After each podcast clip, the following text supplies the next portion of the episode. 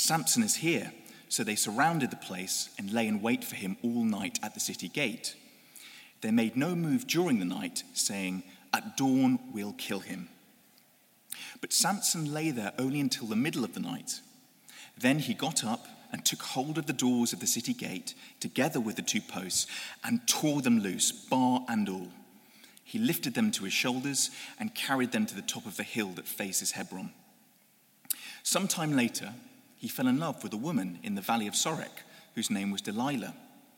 The rulers of the Philistines went to her and said, See if you can lure him into showing you the secret of his great strength and how we can overpower him so that we may tie him up and subdue him. Each one of us will give you 1,100 shekels of silver. So Delilah said to Samson, Tell me the secret of your great strength and how you can be tied up and subdued. So he told her everything. No razor has ever been used on my head, he said, because I have been a Nazarite dedicated to God from my mother's womb. If my head were shaved, my strength would leave me and I would become as weak as any other man. When Delilah saw that he had told her everything, she sent word to the rulers of the Philistines Come back once more. He has told me everything. So the rulers of the Philistines returned with the silver in their hands. After putting him to sleep on her lap, she called for someone to shave off the seven braids of his hair, and so began to subdue him, and his strength left him. Then she called, Samson, the Philistines are upon you. He awoke from his sleep and thought, I'll go out as before and shake myself free. But he did not know that the Lord had left him. Then the Philistines seized him, gouged out his eyes, and took him down to Gaza. Binding him with bronze shackles, they set him to grinding corn in the prison. But the hair on his head began to grow again after it had been shaved. Now, the rulers of the Philistines assembled to offer a great sacrifice to Dagon, their god, and to celebrate, saying, Our God has delivered Samson, our enemy, into our hands. When the people saw him, they praised their God, saying, our God has delivered our enemy into our hands, the one who laid waste our land and multiplied our slain. While they were in high spirits, they shouted, Bring out Samson to entertain us. So they called Samson out of the prison, and he performed for them. When they stood him among the pillars, Samson said to the servant who held his hand, Put me where I can feel the pillars that support the temple, so that I may lean against them. Now, the temple was crowded with men and women all the rulers of the Philistines were there, and on the roof were about 3,000 men and women watching Samson perform. Then Samson prayed to the Lord Sovereign Lord, remember me. Please, God, strengthen me just once more, and let me with one great blow get revenge on the Philistines for my two eyes. Then Samson reached towards the two central pillars on which the temple stood bracing himself against them, his right hand on the one and his left hand on the other, Samson said, Let me die with the Philistines. Then he pushed with all his might, and down came the temple on the rulers and all the people in it. Thus he killed many more when he died than while he lived. Then his brothers and his father's whole family went down to get him. They brought him back and buried him between Zorah and Eshtaol in the tomb of Manoah, his father. He had led Israel for 20 years. This is the word of the Lord.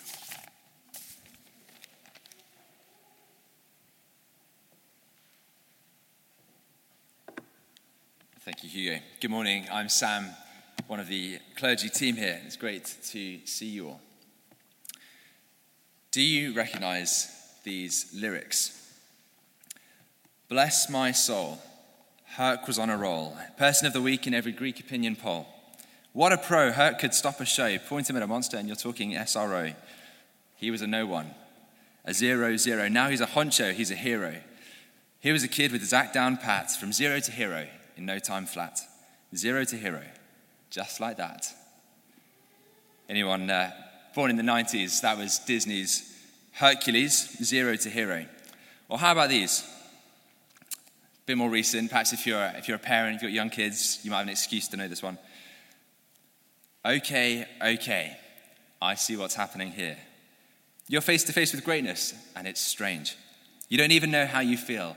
It's adorable. Well, it's nice to see that humans never change. Anyone?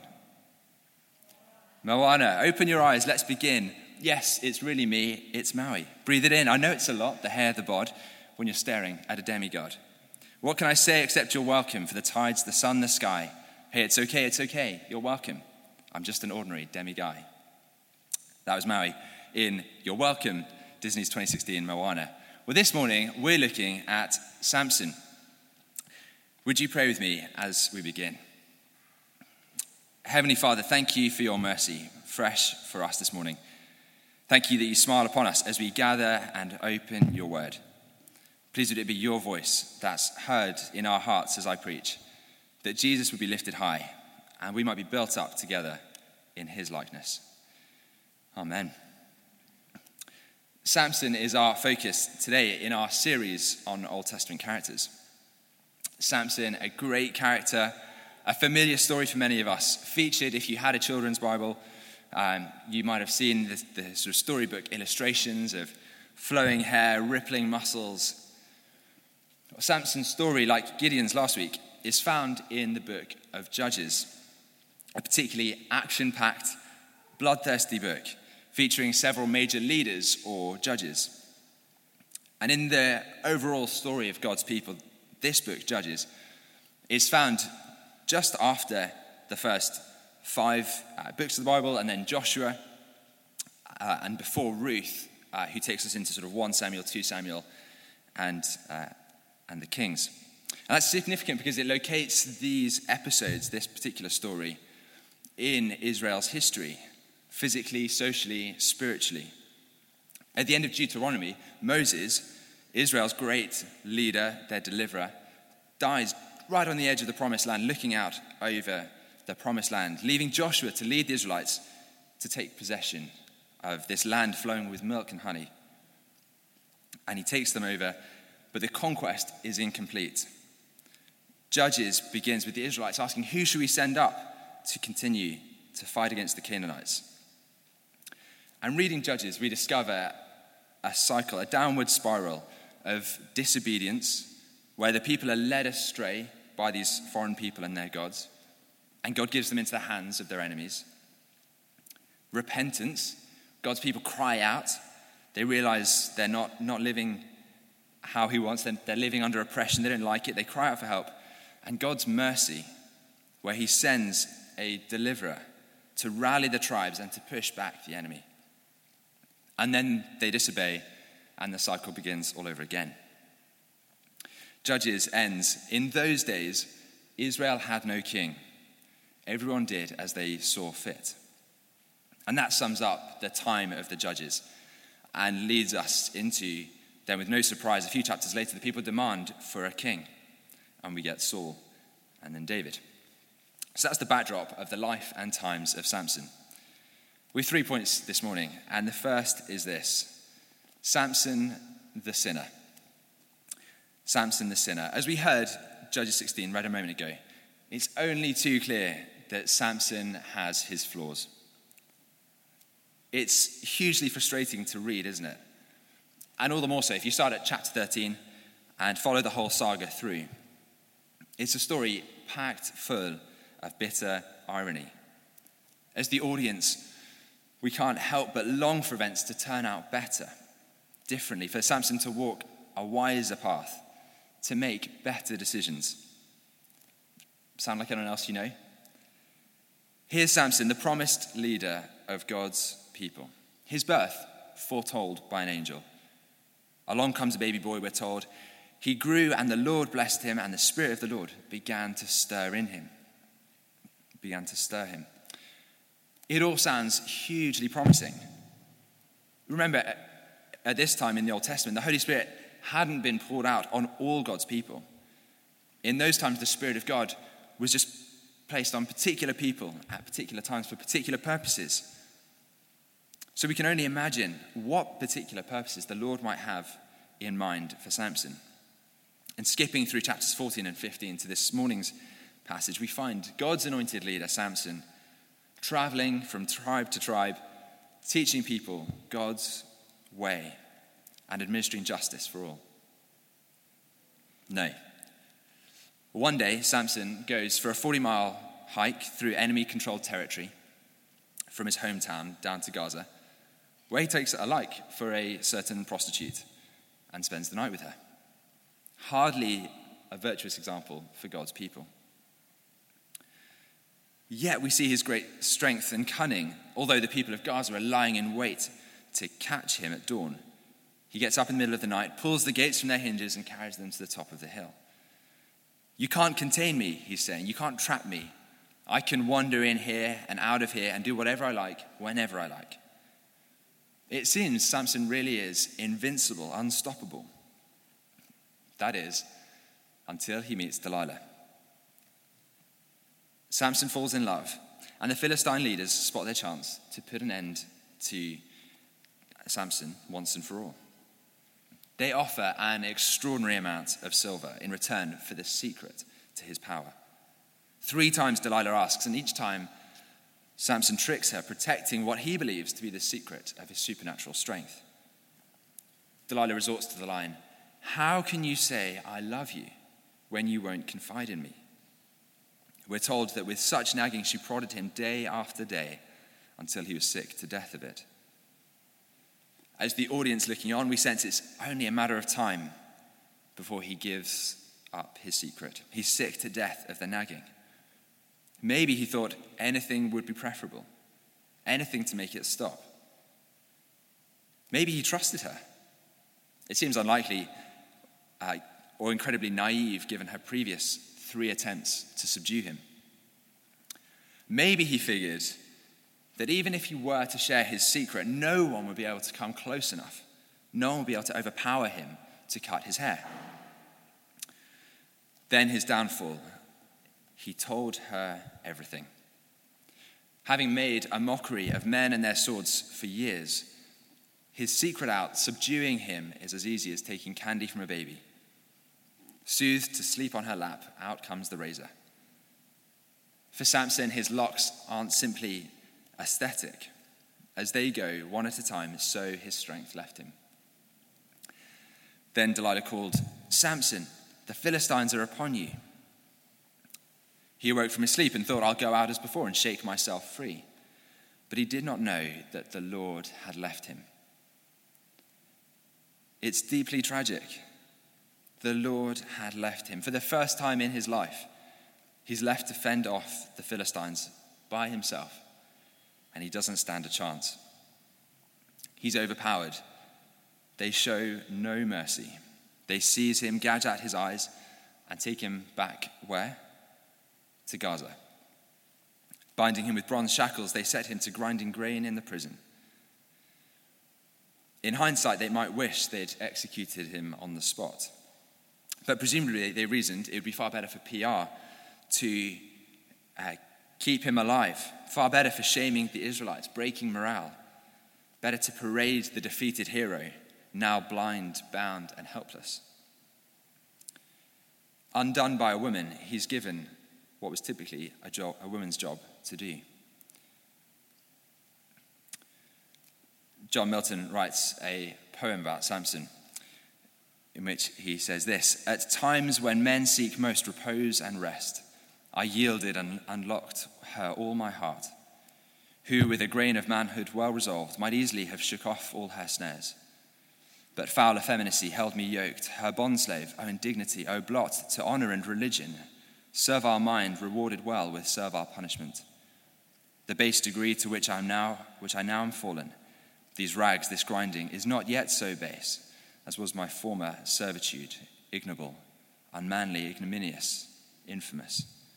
True slavery and that blindness worse than this, that saw not how degenerately I served.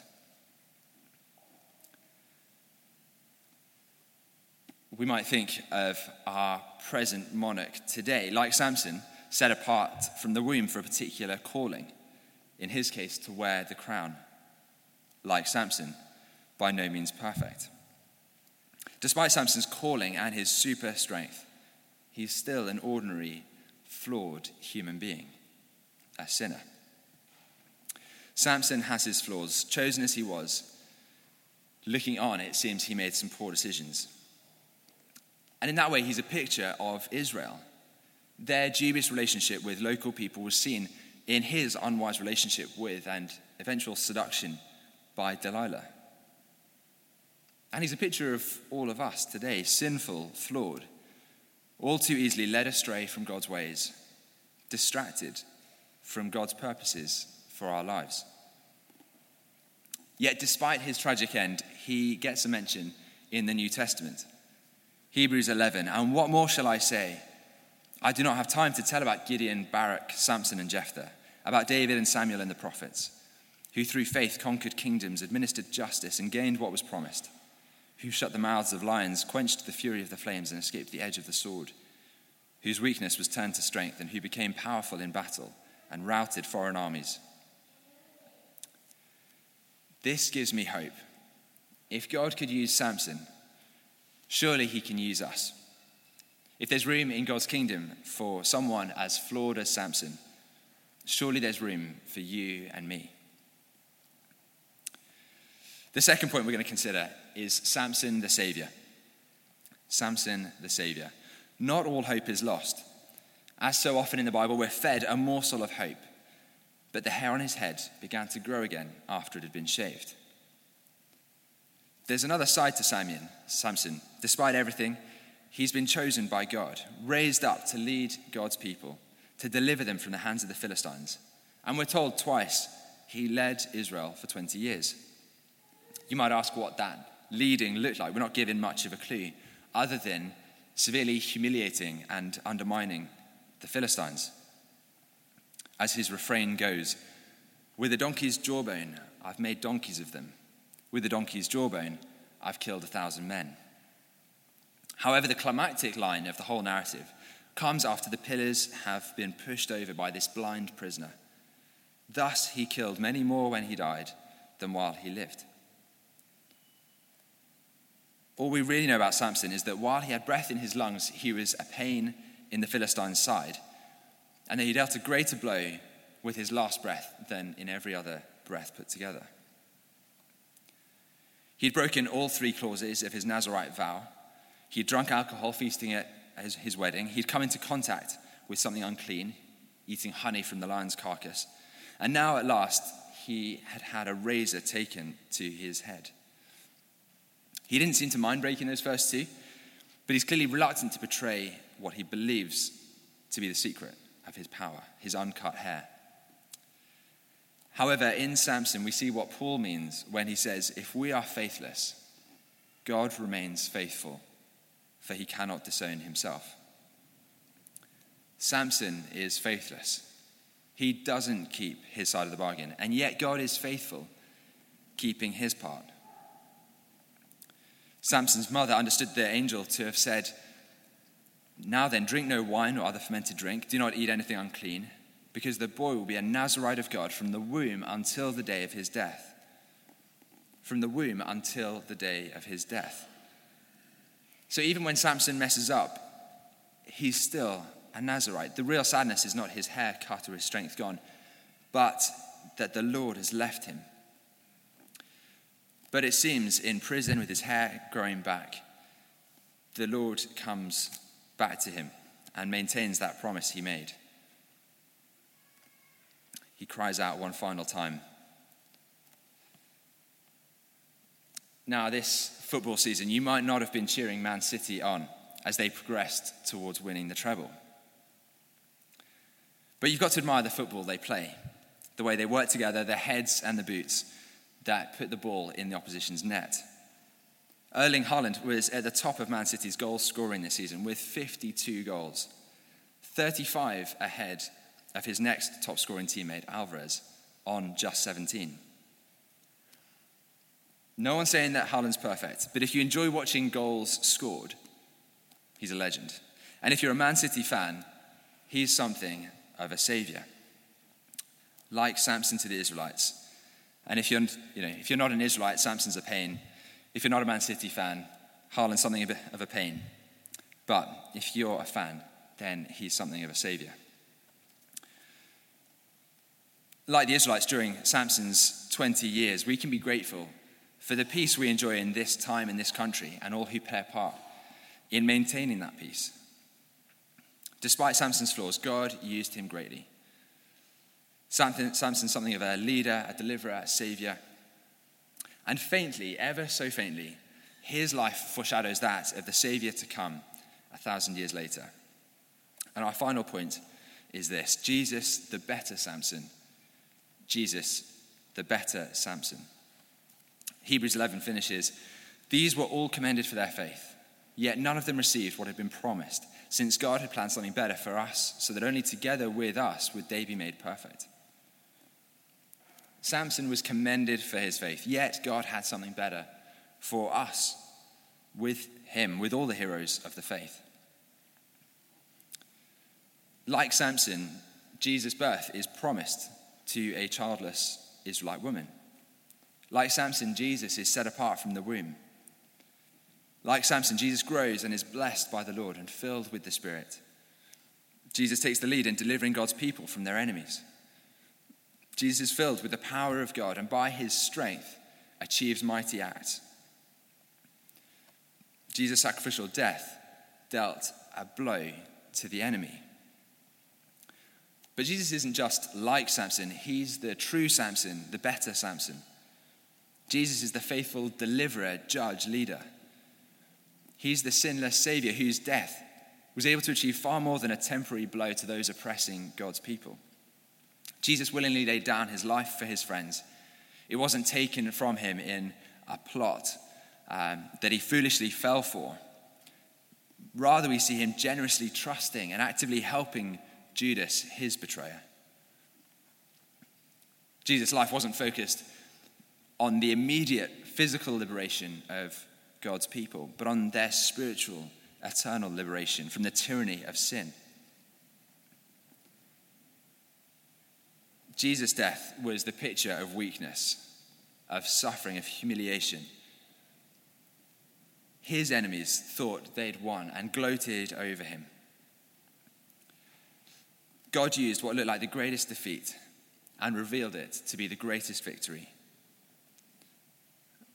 Like Samson, Jesus' body was collected and put in a tomb. But on the third day, he was raised to life again.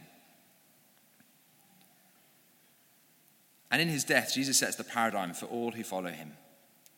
He told Peter to put his sword away, he told us to love our enemies. His cry from the cross was not, Let me die with my enemies, but it is finished.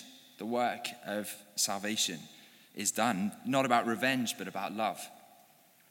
Paul tells us to leave revenge, to leave justice to the Lord. One day we'll meet Samson.